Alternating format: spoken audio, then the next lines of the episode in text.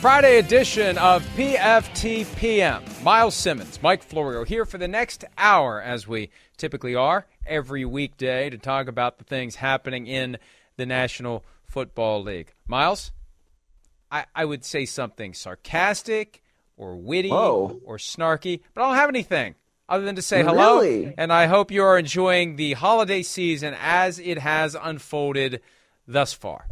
Wow, nothing snarky from you to open the show. Not even another Friday closer to death, Mike. What's going on? You, you tired a little bit? You know the, the Vikings wear you out last night with that horrible second half clock management.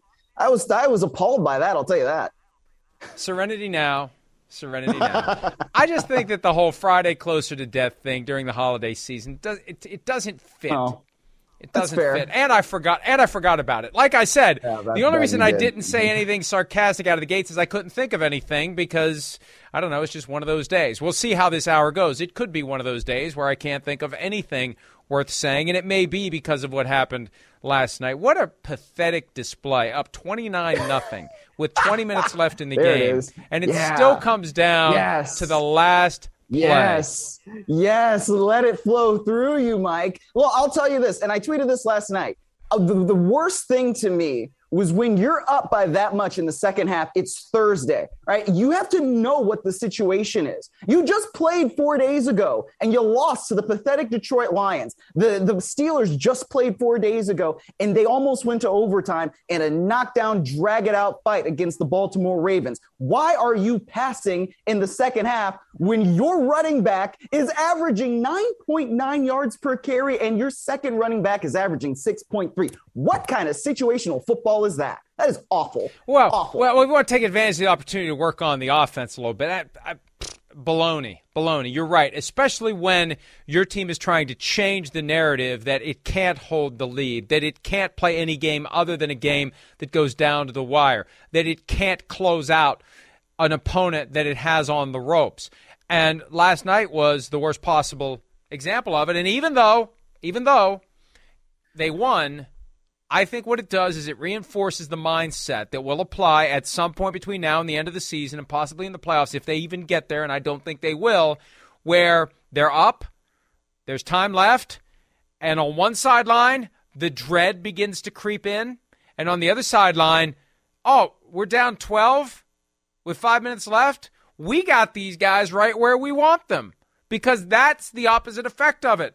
For as much as the Vikings are going to think, oh no, the opponent's going to think, oh yes, here we go. It's our time. And uh, to, I, so credit to the Steelers for not giving up.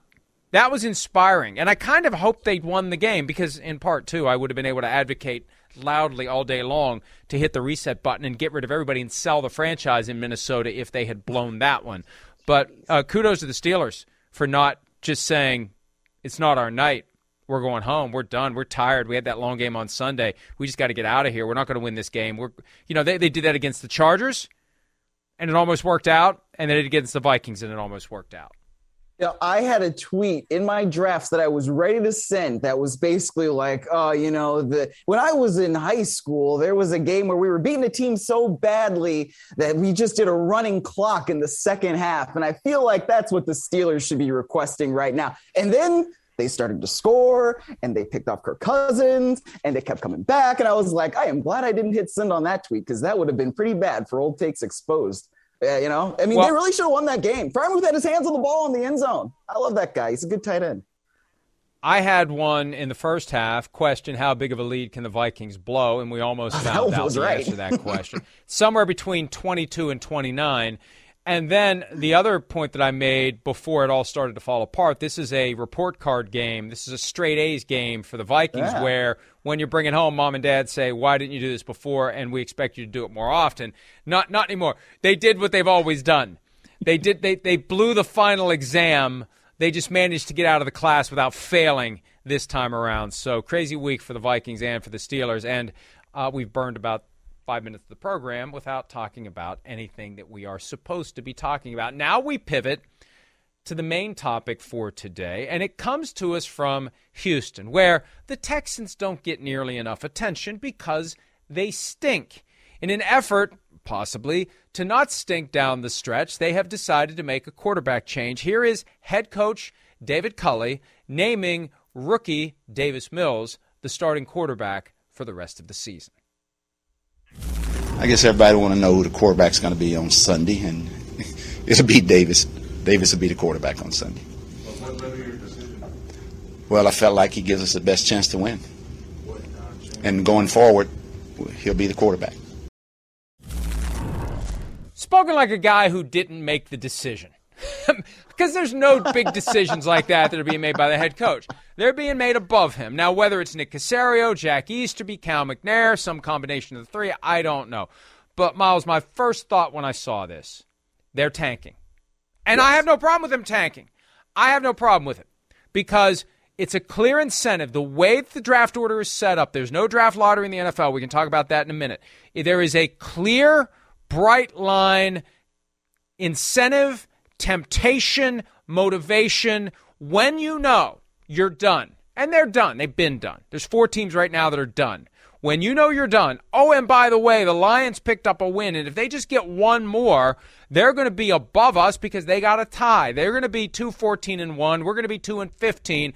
We can secure that spot. And we play the Jaguars again, who have two wins on the season. We can we can lose that game, they win that game, they go to three, we stay at two. Easy math for me to figure out.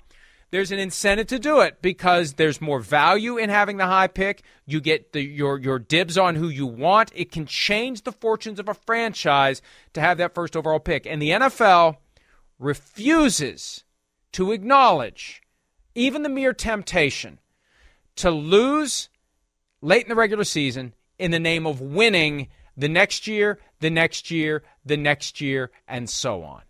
Mm-hmm. Yes, exactly. Well, and that's the thing about, you know, getting these draft picks and tanking and all these different types of things, especially with the Texans who haven't been able to get a high pick in a while because of those trades that they made when Bill O'Brien was still there. And that was kind of the thing that we were talking about you know, last year when they got Nick Caserio and then hired David Culley. It was like, okay, well, what are they going to do in order to really try to start improving that roster? So they now are going to have a chance to do it. Now, it's still so early, and because you know I focus all my time on the NFL, I don't know exactly who they'd be tanking for. I know I've seen some stuff about that uh, Michigan defensive end, and he's very good, but I don't necessarily think it's all. It's just about the player that they could get with the first overall pick. It's also all right if maybe say somebody wants to jump up to that number one overall pick. Who could they then trade down and get? And not just in the first round, but then you go into those later rounds, the higher pick you have, the more draft capital you have, and the more you can say, all right, well, I'm going to go down, you know, in the third round to let's call it the middle of the round, and somebody else is going to trade up, but then they're going to give me not just this third year, uh, a third round pick,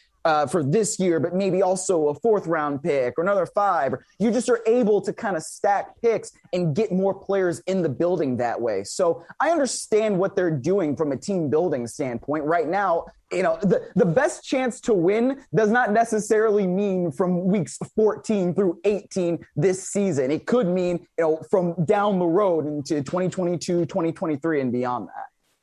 And you make a great point. If you secure that number one pick, it's not just round one, it's two through seven. It's the first pick in round two after all of the picks have been made in round one. And there's like 18 hours until round two starts again. And you can open the market for bidding on that top pick in round two. You do the same thing round four. After rounds two and three, you have overnight for offers to be made, deals to be done. It's a huge asset, and there's value in having that asset. And it, it it's one of the things about me, or about not not about me, but about the NFL that fascinates me.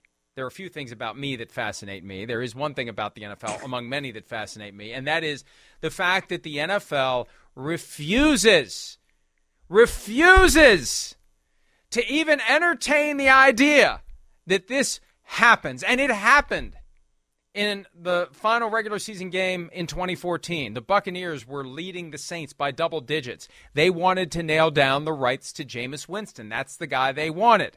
They removed half their starters and they lost the game to the Saints. And by losing to the Saints in a meaningless week 17 game, they won the rights to Jameis Winston. And, you know, I've made that argument, and it's plain as day. And I've said it, and people say, well, well, Winston ended up stinking. That doesn't matter. It doesn't matter that the guy they wanted was good. The point is, that's what they wanted, that's what they did, and they went and got him, and it happens. And it's not about asking the players to lay down, it's about putting players on the field that you know aren't good. Myles, if they signed me to play quarterback on Sunday, I would go out and try my damnedest to win, and I wouldn't. But I'm not tanking but them being stupid right. enough to let me play is tanking. Yes. Well, it happened more recently than 2014. I mean, we can go to last year in that last game of the season that the Eagles played, right? Where they end up putting in uh, Nate Sudfeld, I believe is the man's name. I apologize if yes. I'm not getting that right. Yeah. Okay. So they put in Sudfeld in the second half instead of Jalen Hurts. And it's kind of like, well, wait a minute. What the hell is going on here? And that's basically what's happening. They are trying to lose in some way so that they get the rights to a higher pick. Again, not just in round one, but then everywhere else going forward. So again, like I don't think Davis Mills is just out there just because like, oh, well, we know we suck and we can't win any games or da da da da da, and like we don't actually believe in him. And it's it's also an audition for him. And yeah, the more experience he gets right now, also the better backup quarterback he's going to be going forward. So they still have him under contract for three more years beyond this season. Whether or not they get their quarterback uh, conundrum, if you want to call it that, solved in this offseason or beyond, they're going to have something with Davis Mills where you can at least put him out there and he can uh, effectively run the offense? Is he going to be a prolific guy? Is he going to turn into somebody like Kirk Cousins, for instance? Probably not, at least not based on the early returns. But at least you have a guy out there with some experience who you know can come in in a backup situation. And look, those are all ways that they can sell what they're doing with a straight face. But to the extent that it does position them to get the highest pick in the draft, that's a good thing. That's a positive yeah. that comes out of this. They're not going to run the table with Davis Mills. We saw what they're going to do with Davis Mills. They have a better chance to win with Tyrod Taylor. Tyrod Taylor's not the future. They got to figure out what they're going to do with Davis Mills. And they have the separate asset of Deshaun Watson's contract yep. that they need to figure out what to do with in the offseason. So Nick Caserio trying to turn this team around, willing to take the hits now because who ca- who really cares? and I've said this before. Once you know you're not making the playoffs, who cares? You win by losing. The NFL yes. hates even entertaining that idea. Myles, I think they don't have a draft lottery in the NFL, which could become a huge offseason tentpole event. Currently, we have scouting combine, free agency, and the draft. They tried to make the start of training camp into a thing this year. Good luck with that. A draft lottery would be huge. A draft oh. lottery would be compelling. But what a draft lottery does, especially if they do it based on you get more chances if you are worse and fewer chances if you're better. Let's say they would do the 20, it's not 20 anymore, it's 18 non playoff teams, um, you acknowledge that there's an incentive to enhance your standing for the draft lottery. They're, they're, they're blurring the line now as it is. The line becomes unblurred if you have a draft lottery. That's why they'll never do it, even though it would be a great business move for them to have a draft lottery. And I suspect there have been people in that league office over the years that have said, hey, we want to make more money. This is free money. What are the production costs of a studio. We have a studio. We bring in a, a, a, one of those lottery machines and we put the ping pong balls in and off we go. We, we, we, we can name our price for that thing.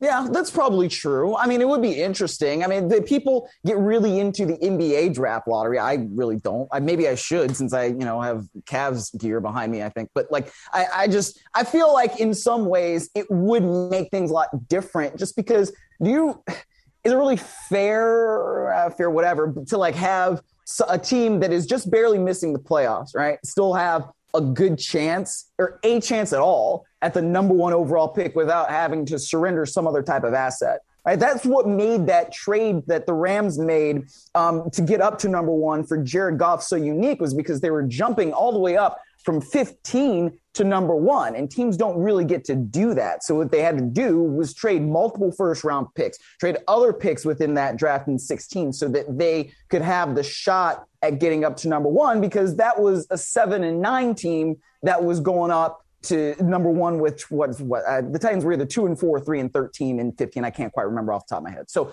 it's just one of those things where it would really kind of change the way teams have to evaluate not only their own players, but what their chances are on the season, I feel like. I, I I think that a draft lottery would be incredibly compelling for the NFL because as much interest as there is in the draft, and the NFL draft draws much more interest than any of the other drafts combined. You could put Absolutely. them all in a, and it's still nothing close to the NFL draft. Yep. I, I you know, I, I've wrestled with the idea of what a draft lottery would look like. Should all 32 teams have equal shot at at getting the first pick? That would definitely remove any and all temptation to ever tank. At a minimum, the non-playoff teams, because no one's going to say, "Hey, you know, we're probably going to get our asses kicked in the first round of the playoffs. Let's just go ahead and not make the playoffs, and maybe we get a shot." At getting the first overall pick in the draft. I don't think anybody would have the temptation to not make the playoffs. I think that would be ludicrous. But I, I'd, I'd like to think that they'd come up with something that would eliminate the temptation to tank so all the games would have the full and complete integrity. And this is where it comes down to the influence of gambling. I think it's Ooh. imperative that the NFL remove any temptation to not put your best foot forward, to have a switcheroo in the middle of a game. At least the Texans are doing it in a way that it does protect the integrity of the gambling because everybody knows it's Davis Mills. Everybody knows. It's not going to be Davis Mills' second half because, you know, we may win this game. No, no, no, no. We need to evaluate Davis Mills for the final two quarters so we don't actually win the game. So if you're letting everyone know ahead of time, I think that's a way to deal with the potential gambling concern because then Vegas can set the lines and the other prop bets the right way. But I think that's part of it too, Myles. you ultimately want to have every team in a position to try to win every game, to have no temptation to not win every game.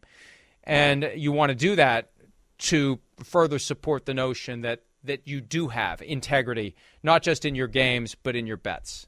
That's interesting uh, a phrase, right? The integrity of gambling. It's not something that people probably ever think about. You know, integrity and gambling uh, kind of seem like two uh, very disconnected terms. But yeah, I mean, if you want to have people bet on things, and everybody obviously does. There's a lot of money in sports betting, as we can continue to see by some of the contracts that these places are handing out um, to different outlets, right? So I think it's interesting when you put it that way because you do. You want to make sure that every week people have something reliable to bet on, and it's not just something ridiculous that then we're going to be talking about, you know, on this show, on and on different shows that people have on different media outlets, where it's like, oh my gosh, can you believe what happened and oh how oh my gosh all this money that's now doing different things than it probably should have because these teams decided to do one thing when they could have done another. But it th- when you go back to it right it's just the draft in general was just one of these things. And i think we talked about this you know back in the spring in march and april where it's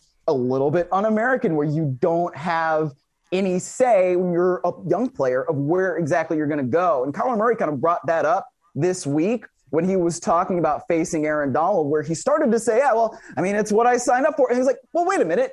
I didn't actually sign up for it. But, you know, when you get drafted to the NFC West, that's the first thing that you think of is, oh my gosh, Aaron Donald's going to chase me around twice a year. Yeah. And uh, the topics we're discussing are chapters in Playmakers. My new they book are. comes out on March 15. Have you actually read any of it? Are you saying they no, are because you've read some of it, or you're they yes. are like you're surprised to find out? No, I'm not surprised to find that out at all. I, I, it's in my room. It's actually by my bedside. If I, I should have it next to me so I could like hold it up, the advanced reading copy. But no, I, I read, I've read some of it. I've not read all of it because I don't read all that often because I write for a living, and so I want to get away from words sometimes. But no, I have spent the time, and I'm like a, a quarter or a third of the way through it. That's not bad. That's not bad. I, I, do radio with Paul Allen in Minnesota every week, and, and he lies and acts like he's read it, and he just like makes something up. Oh, I'm up to this part. It's like it's not even. It's like why are you even trying to do this? But but I will say this: it is difficult when you follow football all the time. This is part of the reasoning why the book's coming out in March. I'm I'm I'm making an educated guess here that you know during football season we're inundated with football content Who's going to buy football books in football season? That was the argument I made to the publisher. Our highest traffic day is right around the 15th of March. People are interested in football and they're not getting football games. That's when football books should be coming out because you you want football. You got football now. Like for example, the Seth Wickersham book. It's better to be feared about the Patriots. I'm not going to read that until February, March, or April. And I, yeah. you know, I've heard great things about it. I don't care. I'm not. I can't. I can't do it. If I read anything now, it's fiction as a break from, right. you know, football, football, football all the time. So anyway, let's move on. Um, okay. No break from the Washington Dallas rivalry this week because Mike McCarthy has thrown a little gasoline on the fire by essentially guaranteeing a win. Ron Rivera, the coach of the Washington football team, responded to that. Now Jerry Jones is splashing a little extra on top of it. Maybe not gasoline, not necessarily jet fuel. Maybe some of the, the lighter fluid. You know, like when you squirt it on the fire and it, it gets a, and it goes away quickly. Here's that little that little flash fire from Jerry Jones. I used to, you know, it was. I used to love doing that as a kid. I had no idea. Yeah, not that I was unsupervised running around the grill squirting lighter fluid, but I used to love it when it like would, the pyro. I used to love the whoosh. Uh, hey, I was a Kiss fan. I mean, you you know you you want to see that fire flash whenever you can. No, but it was close, close. Oh, uh, uh, anyway, here's Jerry Jones talking about the rivalry between Dallas and Washington on 105.3 The Fan in Dallas from earlier today. We uh, have always sold more uh, cowboy memorabilia, hats, caps, T-shirts. We've always had our greatest fan support, positive coming from Washington. Hmm. And uh, that's uh, outside the Dallas area. Uh, Washington is where we have the most, outside the Texas area. Uh, uh, Washington is where we have the most support of all when you come to all the things you might count. Uh, you know, a little twisting of the knife, a little sticking it, and uh, we've seen the images of FedEx Field on some of these Washington games. Now, I don't know what it's going to look like on Sunday because maybe it will be full of Cowboys fans. There's a lot of empty seats at those games, and the support just isn't there. The team hasn't been good. But you know what? Lately, they have been. They've won four in a row. They're in a position to make things extremely interesting in the NFC East if they beat the Cowboys because it's a two game lead by Dallas. There's five games left, and Washington and Dallas play twice down the stretch. So this went from a game that was, you know, mildly interesting to a very compelling, like this is the one to watch in the one o'clock window. Between that one, oh wait, San Francisco and Cincinnati's late afternoon as well. That's the yes. one then. Maybe Ravens Browns. I, I got I got to throw Ravens Browns into it. Uh, since it's the rematch of a game from two weeks ago, mm. and it's a critical game in the AFC North. But Dallas Washington is a huge, huge game. It feels like it should be played later in the day. Yeah, you know what? It, it does. And it's really interesting, kind of, that it's not. But I think that I also thought it was interesting that you had Ron Rivera come out and say multiple times this week, like, hey, we need our fans in the building. We need you guys to be loud. We need this. We need that.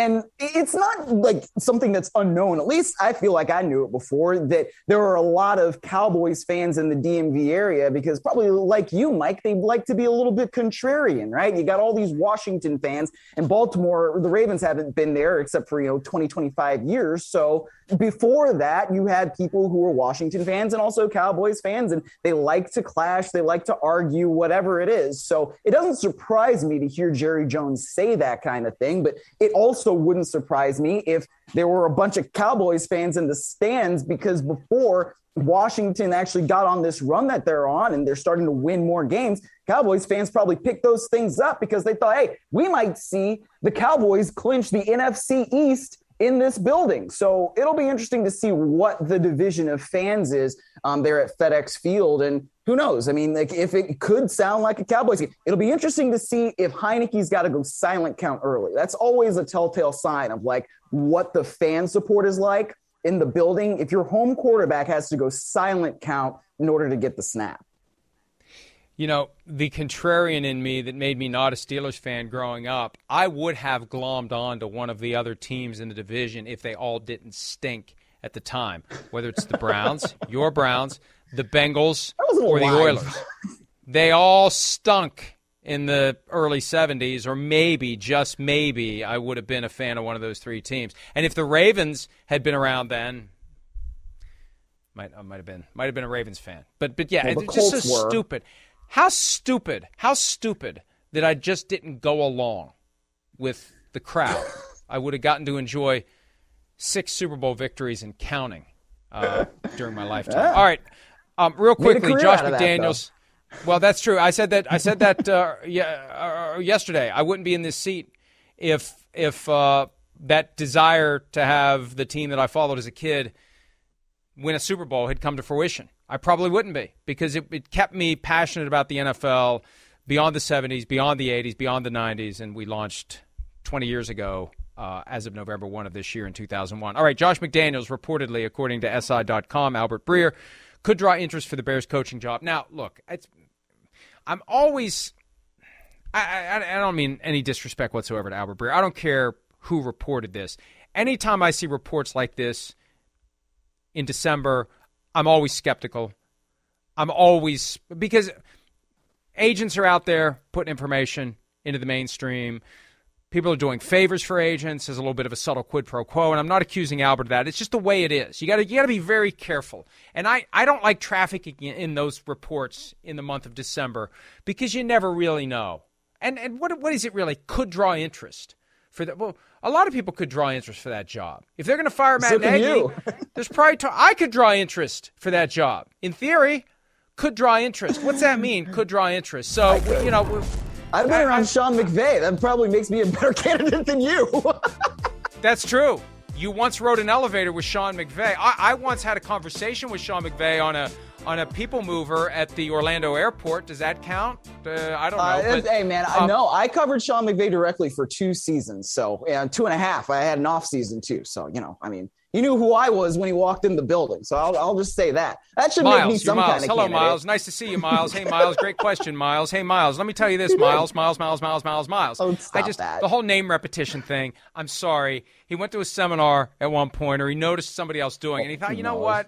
I'll ingratiate myself to others if I use their names over and over and over again. It's very nice. Myles. So, Myles, as we discuss the prospects of Josh McDaniels coaching the Bears, Myles, we have to keep in mind the fact, Myles, that there may be plenty of other candidates and plenty of other teams, Myles, that are interested in Josh McDaniels. because look at what he's doing this year, Myles, with the New England Patriots. So um, let's move on. Um, Uh, real quickly, and I said real quickly on the last one. I'll say real quickly on this one too, and then we'll take a break because we're kind of over a little bit. But it's not like we have anything coming up that we couldn't move around if we want to. Report today from Michael McCarthy of Front Office Sports, and this gets into the whole sports media craziness that is being fueled by gambling money. We saw what happened yesterday with the Pat McAfee deal with FanDuel, thirty million per year, reportedly we see what Amazon is planning to do, and they are planning to dive into the content pool, cannonball style, from the from the high dive. I never went off the high dive as a kid. Never mustered the the really? will to go off the high dive. No, never could do it. I didn't love never it, but I, have done it. I don't like. I, I, am not a big heights guy. I don't love roller coasters. I really don't like roller coasters. I, last time I was on a roller coaster, I ended up in tears. I was 21 years old. I love roller coasters. Now, it's one thing to go on a roller coaster when you're 21 and to do it again when you're 40. When I turned 40, we went to Cedar Point. Awesome place. Absolutely. You, I, am sure you've been there. Shout it's out Cedar Point. yes. Oh, yes. Cedar yes, Point, absolutely. Sandusky. No. Yeah. Um, but uh, uh, awesome. And I love, I'd get, you know, over and over again, this roller coaster, that roller coaster. I went in 2005, right after I turned 40. Family went. My son and I, my son was fascinated with roller coasters hey, Dad's got to go sit down. Alex, Dad, Dad doesn't feel right. Dad needs an aspirin. Uh, it's amazing what happens to like your brain and the you know the crystals and your equilibrium as you get a little older. The idea of going on a roller coaster now not good, but the high dive never would do it. I was afraid I was going to like fall off of the thing and land on the concrete. And just talking about it, yeah, I feel that that that thing like that like you're peering off of a Anyway, they're telling. I think they're telling me to hurry up. Um. All right. Anyway. What were you going to talk about here? you just started I was going to talk about jump. I was going to talk about Amazon doing the cannonball off the high dive that I never did, so I can't really relate to how, what it would feel like. They want to go after Peyton and Eli. They want to put the oh. ManningCast on Prime Video for Thursday Night Football, according to FrontOfficeSports.com. They've got two more years under their contract with ESPN, and at that point, what a face! At that point, uh, I'm talking about Peyton, by the way. At that point, they, they could swoop in, and they they could they could pay whatever the Mannings want. And I have no idea what they're getting now, but I'm sure it's not chump change. So chump change times ten. And if nothing else, it's going to force ESPN to either pay a whole lot. It's just fascinating, fascinating what's going to happen. So between Amazon and between all the sports books, the world is going to change dramatically in the coming years. We're already seeing it happening And I think we're, we're going to accept it as the new normal before you know it. Hope it changes for us too, man. or at least well, me. I, I well, I, will just say this. I had a conversation with someone about this not that long ago, and uh, the deals are stupid. The money is stupid. The business decisions are stupid.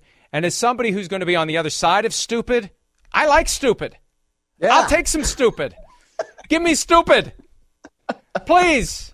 I'll take all oh, the yeah. stupid I can get. If they're going to be yeah. stupid, I'll sit there and let them be stupid. So let's be stupid. Let's get stupid, people. Let's take a break. Woo! Five for Friday.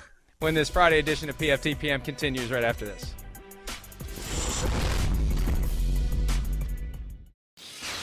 Thank you. I was just informed of that by Tommy, and uh, that's uh, that's awesome. You know, I'm just really really happy for him. Congratulations to Jim and the whole staff. You know, and the players. Uh, to be the uh, the coach of the year in college football is a pretty remarkable accomplishment, and uh, to do it, you know, the way they did it this year, you know, after being written off by so many, um, is uh, very. I don't know. It's it's a good feeling, you know, and I just I'm proud of him, happy for him, happy for all of them, and he's always been a great coach. And all those that want to pile on, you know, especially some of the local media there, you know, there you have it. You know, back in your face. That's how I look at it. He'd never say that, but I'll say it.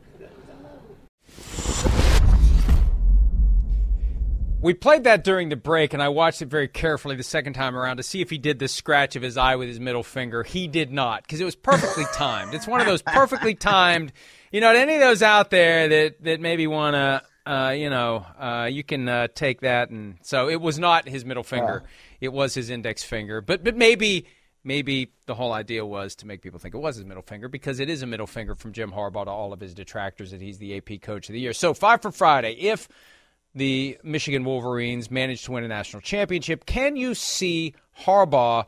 returning to the NFL, possibly with the team that made him a first round pick in 1987, the Chicago Bears? I mean, I, I could. Um, I don't necessarily know why he would want to leave uh, Michigan. I mean, unless it just feels like, yeah, mission accomplished, and then I can go to the NFL and I can do the one thing that I haven't done, which is win a Super Bowl because my brother beat me the one time I got there as an NFL head coach. Uh, I, I could also see um, the Bears being interested in Harbaugh just based on the way things went with San Francisco when they had Kaepernick and how he was able to train that young QB and build him up and make him a really good, productive player. So I, I could see it happening, but do I think it will happen? Not necessarily. Yeah, I, I don't know about Harbaugh coming back to the NFL. Now, one of the reasons that his name had slipped off of the speculation list, it never was really at the top of the A list. Nobody that I know of made a serious run at bringing him back because he just wasn't doing a good job at Michigan. Right. And he's already two years past his shelf life. Everywhere else he had been, yeah, low level exactly. assistant with the Raiders, four years. University of San Diego, four years. Stanford, four years. 49ers, four years. And one of the great quotes from a book Gary Myers did about football fathers and sons when Jack Harbaugh, the dad of Jim and John, would periodically have to move because he was taking a new coaching job somewhere else, there was one occasion where Jim came home and said, Dad, it's time to move again. I lost my last friend today. And that's kind of how Jim is. I mean, Jim will wear on people, and you just wonder at some point do you make the move? When is the right time to make the move? And can you get some crazy, nutty coaching money at the NFL level? That's one of the things going to be fascinating right. this year. We saw Matt Rhule get nine and a half million a year a couple of years ago. We see which way the wind is blowing at the college level. What is it going to take for a team that is ready to go all in for a coach to get him? Is it going to take 10 million a year right out of the gates? Is it going to take 15 million a year right out of the gates? Do the Bears want Jim Harbaugh so badly that they will dangle crazy money in his direction just to placate the fans. And wouldn't that be something if the Michigan coach and the Ohio State quarterback come together in Chicago? Um, I can't rule out anything. What, what we've seen the last two weeks is so freaking nutty, Myles. I can't rule out anything at this point. Any move by anyone, anywhere, I will not say there's no way it's going to happen. Yeah, I mean, I didn't see Michigan beating Ohio State, but then I don't necessarily watch all that much college football. But I don't know, man. I, I think it could be at least an interesting, fascinating story if he were to come back to the NFL, especially playing for the, excuse me, coaching for the Bears. It certainly would be interesting. But, you know, it does. He has that shelf life. And it's like, all right, do you want to be able to go all in with him, get what you can get, and then you know that there's going to be an inevitable split? Or if you're Harbaugh, do you just want to say, hey, man, I'm at my alma mater and I'm probably, especially now that I've gone to the college football playoff, they're, they're not going to get rid of me anytime soon. This is a great job. It's a place that I love. You always have to weigh those things. Well, and look, how many more contracts is he going to have? How much money does he think he's going to get? How much yeah. more will Michigan pay when you consider what USC is paying and LSU yep. and you know the dominoes are falling? Those are all factors as well. They're not going to be worn on anyone's sleeve, but they're going to be real factors behind the scenes. Item 2, Russell Wilson will play for the blank next season. Cleveland, can we see the orange helmet? Cleveland Browns. Uh, uh, Who do you think? No, I okay. I I I'm gonna say Seahawks. I'm gonna be boring, but this is because I, and I felt this way about Kirk Cousins a few years ago. Like quarterbacks and their teams don't usually split when they have the chance to stay together, right? I mean, you just don't usually see that. And I feel like Russell Wilson's going to stay, and it's a lot easier to replace the coaching staff. And Pete Carroll probably could be shown the door. I mean, you have these reports now that Jody Allen wants to get more involved in things, and she wants to do this and she wants to do that. And if that's the case, and you've got a franchise QB there, then that's probably where you're going to side. And if there is two sides to this, which I, I feel like we can say that there are at this point. So I think that Russell Wilson's probably going to stay in Seattle. And because I think that, he probably is going to be somewhere else, Mike. I believe that he will play for the. Wow. It's too early. Team? It's too early. Oh, wow is a good punt. team. I, if I have to, no, I'm not going to punt. I'm not going to punt. I'm going to pick one. I'm going to say I'll play, play for the Browns next season. Wow? Oh, the Browns. I'm going to say wow. I'm going to say he's going to play for the Browns because because 2018 when the Browns had the first pick in the draft, there was some talk about the number 1 overall pick that became Baker Mayfield going to Cleveland for or going to Seattle, excuse me, for Russell Wilson and the Seahawks would have taken Josh Allen. So yes, uh, if so, if I had to pick a team right now, I would say the Browns. the The reality is this: that report yesterday about he would waive his no trade clause for the Saints, the Broncos, and Giants. It is too premature to begin to connect dots. Too many things need to happen. We don't know which coaches are going to be fired. We don't know which GMs are going to be fired. There's a lot of dust that needs to settle before we get to the point where Russell Wilson would even have the occasion to begin to put together his list of teams for which he'd waive his no trade clause. Because when you hear the report that there are three, the implication is that there are 28 others for which he wouldn't. And I think that's not realistic at all. There are other seats out there where they could need a quarterback. So it's definitely in play. And all the naysayers out there, you weren't paying attention to Russell Wilson, miserable Russ a few days after the Super Bowl with Dan Patrick. You weren't paying attention to the statement from the agent. My client doesn't want to be traded, but if he were to be traded, he'd accept a trade to the Bears, the Raiders, the Saints, or the Cowboys. I mean, come on. Of course he wants out, unless they make major changes. And we'll see what they do. But it's too early to start connecting dots. The only reason we're doing it is because the report from earlier this week. But I, I don't buy that one. I choose to not buy that one because it's too early for anybody to be picking the next destination of Russell Wilson. So you sell it. Yeah, no, I, I, agree with you too. I mean, I don't think that that's probably part of why I'm just saying the Seahawks at this point because it's like, well, anything else is just too much speculation. And not only that, but I just think that there's going to be so much movement with quarterbacks in this offseason. It's not necessarily just Russell Wilson. What about Aaron Rodgers? What about somebody like Derek Carr? Is he going to want to be able to go through another rebuild with another regime there in Las Vegas? I think that there could just be so much that we don't necessarily know yet that yeah, it's just it's too hard right now. Next regime may not want him. Next coach may not be a Derek Carr guy. It's not like right. Derek Carr is Peyton Manning, where the next coach is going to say, "Well, of course I want." I mean, Tony, what what a decision Tony Dungy had to make in 2002 when he became the Colts coach. Do you want Peyton Manning? Hmm. Let me think about it. Let me sleep on it. Um, so uh, we'll, we'll, see how it all plays out. It's going to be a fascinating offseason. No, I'm not just saying that so people come watch us and come to PFT. It is going to be a fascinating offseason. Will, will we have a head coach fired before the end of the regular season? If yes, who is the first to go? And remember, this year, for the first time, teams that have vacancies or teams that have informed their head coach he will be gone can begin interviewing with permission assistance from other teams in the final two weeks of the regular season. So I think the answer is yes. The question is who goes first? I think it'll probably be Matt Nagy because I think that he's going to have the worst record at that point of coaches that could be fired. It's probably him, uh, Mike Zimmer, or Vic Fangio, or kind of the three coaches where it's like, yeah, there's probably something there where you might not make it to next year, and there are different reasons for all that. I think you know if the Vikings lose that game last night, then we might not have to have this question because Mike Zimmer, we might have heard that he got fired today, right? And so I think that with Nagy, we don't know exactly when it's going to happen, but it, it just seems like the Nagy era in Chicago was coming to an end. And with Vic Fangio in Denver, you have a new general manager who did not pick him. So that's something where they could want a new coach and they could want somebody to pair with Paton who they actually who they you know mesh together and it's not an arranged marriage. So I, I feel like it's going to be one of those three. And I'm sorry if I now have taken your pick, Mike.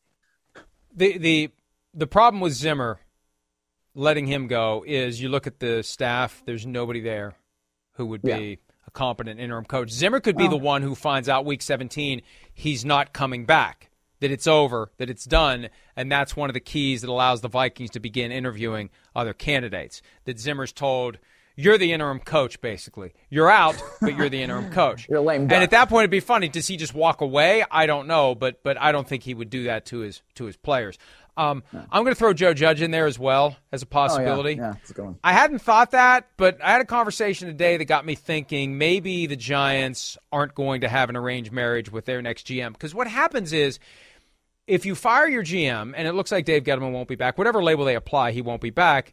If you want to keep Joe Judge, you tie a hand behind your back in your search for a GM because you're either going to get somebody who genuinely wants Judge and that reduces your universe of coaches. Or you're going to get somebody who comes in under a cloak of duplicity, who's saying, "Yeah, I want Judge," but secretly doesn't want Judge, and then in a year or two, you end up firing the coach and getting a new one, and then you're off kilter again. I'm a big believer in both guys going or both guys staying. I've always believed that. That promotes functionality. If that's the vibe in an organization, you never have one guy trying to stab the other in the back. You both go or you both stay. So I'm going to throw Judge in there as well, again, to give the Giants the benefit of the head start on trying to find their next coach. If you're the Steelers, where do you find your future quarterback? Draft, trade, free agency. What do you do?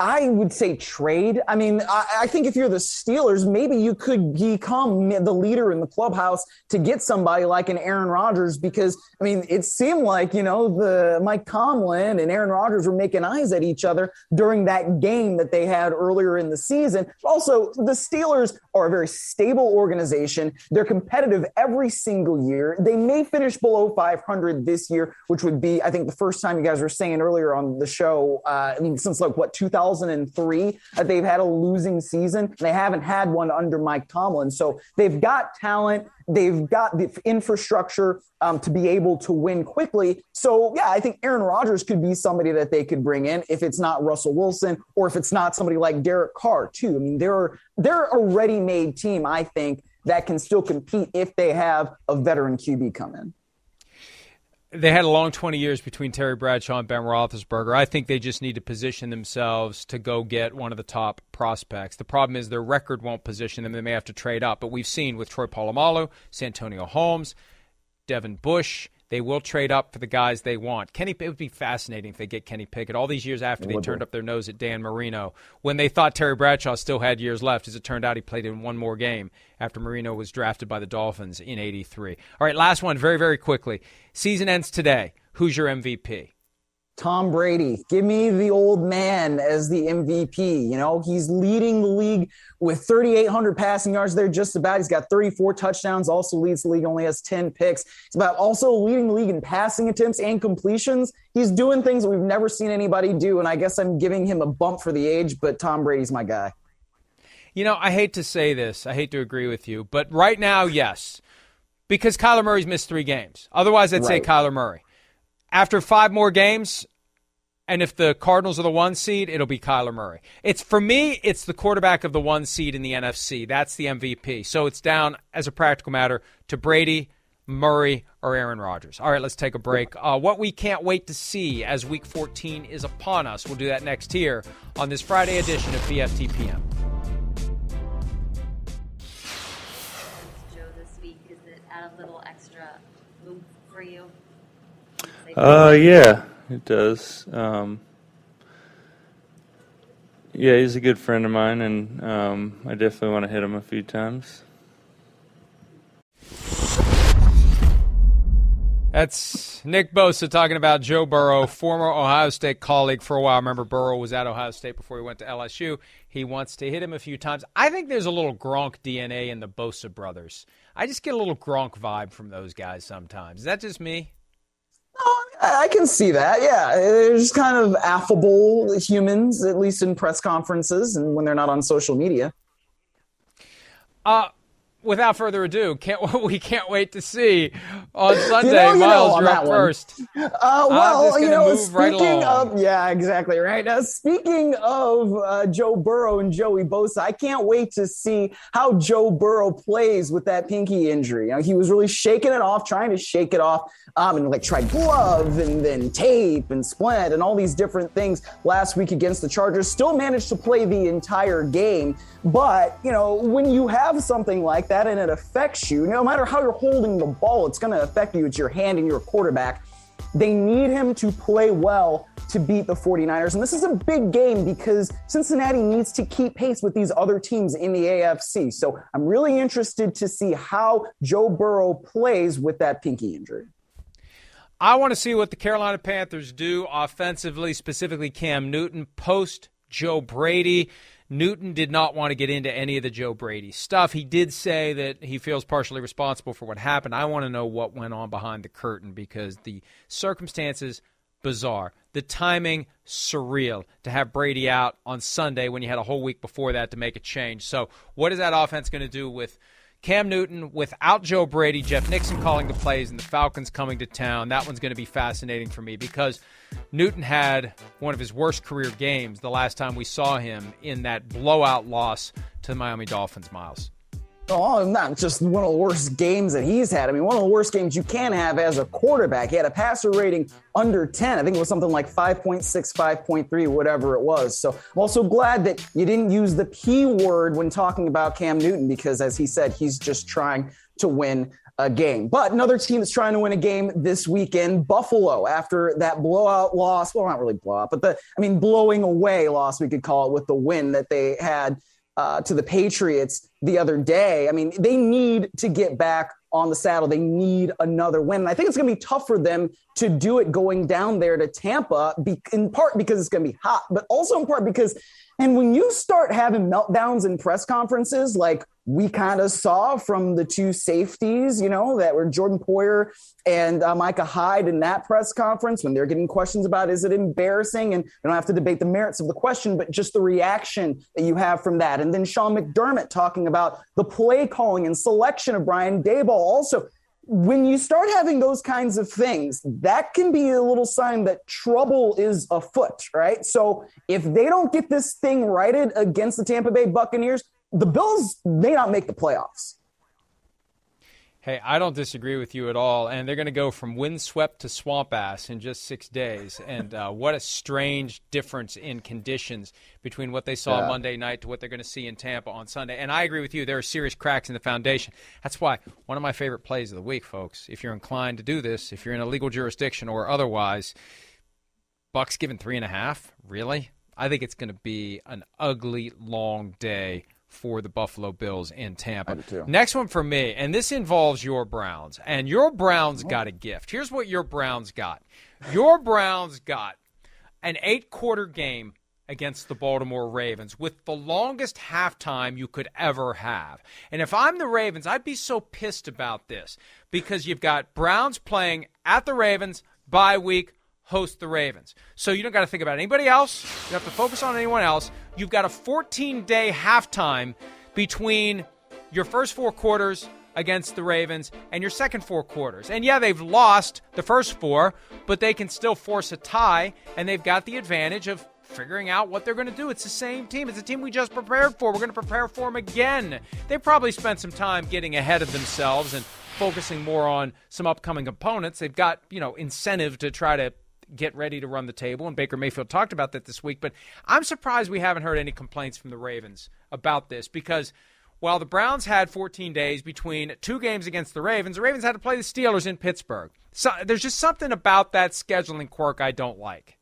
No, I agree with you. I don't think that that's necessarily fair to the Ravens, but I also don't think that the Ravens as a franchise should exist with all of the history and whatever they they were able to basically take from my birthright team of the, you know, orange helmet behind me. So, you know, turnabout's fair play if it's like 25, 26 years later and it's a little scheduling quirk. So, you know, go Browns. That's all I'm going to say. Uh, let's uh, let's go ahead and take a break. Bust open the mailbag as we wrap up this Friday edition of PFTPM right after this.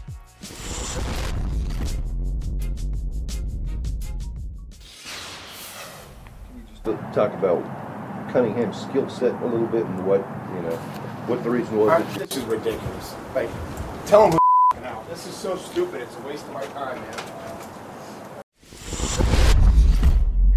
Mike Vrabel did not want to answer questions about Zach Cunningham, a guy who was cut for disciplinary reasons by the Texans, claimed on waivers by the Titans. Vrabel, I, I like it. I like it.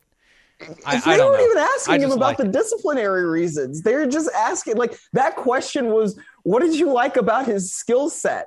And there was the third question that they'd asked about uh, the, about Cunningham, and he was just like, no, I'm done. I'm done. Because he's like, you're going to talk about him next week. Like, okay, but like, we don't know anything about this guy. Weird. Sometimes I wonder whether there's a disconnect in Tennessee between Jon Robinson and Mike Vrabel because back when they traded for Julio Jones, I kind of had a sense that maybe Vrabel wasn't on board with it because if you remember, it was only Robinson who was trotted out to the media to talk about it. There wasn't any Vrabel press conference. There wasn't any Vrabel radio tour talking about Julio Jones. I just it's something I keep an eye on. How on the same page are those two guys in any organization? Uh, Justin TBF, can Jonathan Taylor continue his ramped up play through the rest of the season and win the MVP? Myles, look, I still think it's going to be the quarterback of the one seed in the NFC. Jonathan Taylor's going to have to have to have a very strong finishing kick. He's going to have to to have huge numbers before I would would twist my vision from top seed quarterback in the NFC over to Jonathan Taylor. Although he's got a chance, he's going to have to do a lot. Yeah, I agree. I mean, look, unless it's a running back that's having a completely special year, like if he were carrying the Colts like uh, Derrick Henry had been carrying the Titans for so long, you know, where he's on pace for like over 2,000 yards, he's going to break records, he's going to do this, he's going to do that, then that to me is what an MVP looks like as a running back. But otherwise, the quarterback just has to do so much, and it's just the most important position that, yeah, I'm, I'm inclined to give MVP to a quarterback usually.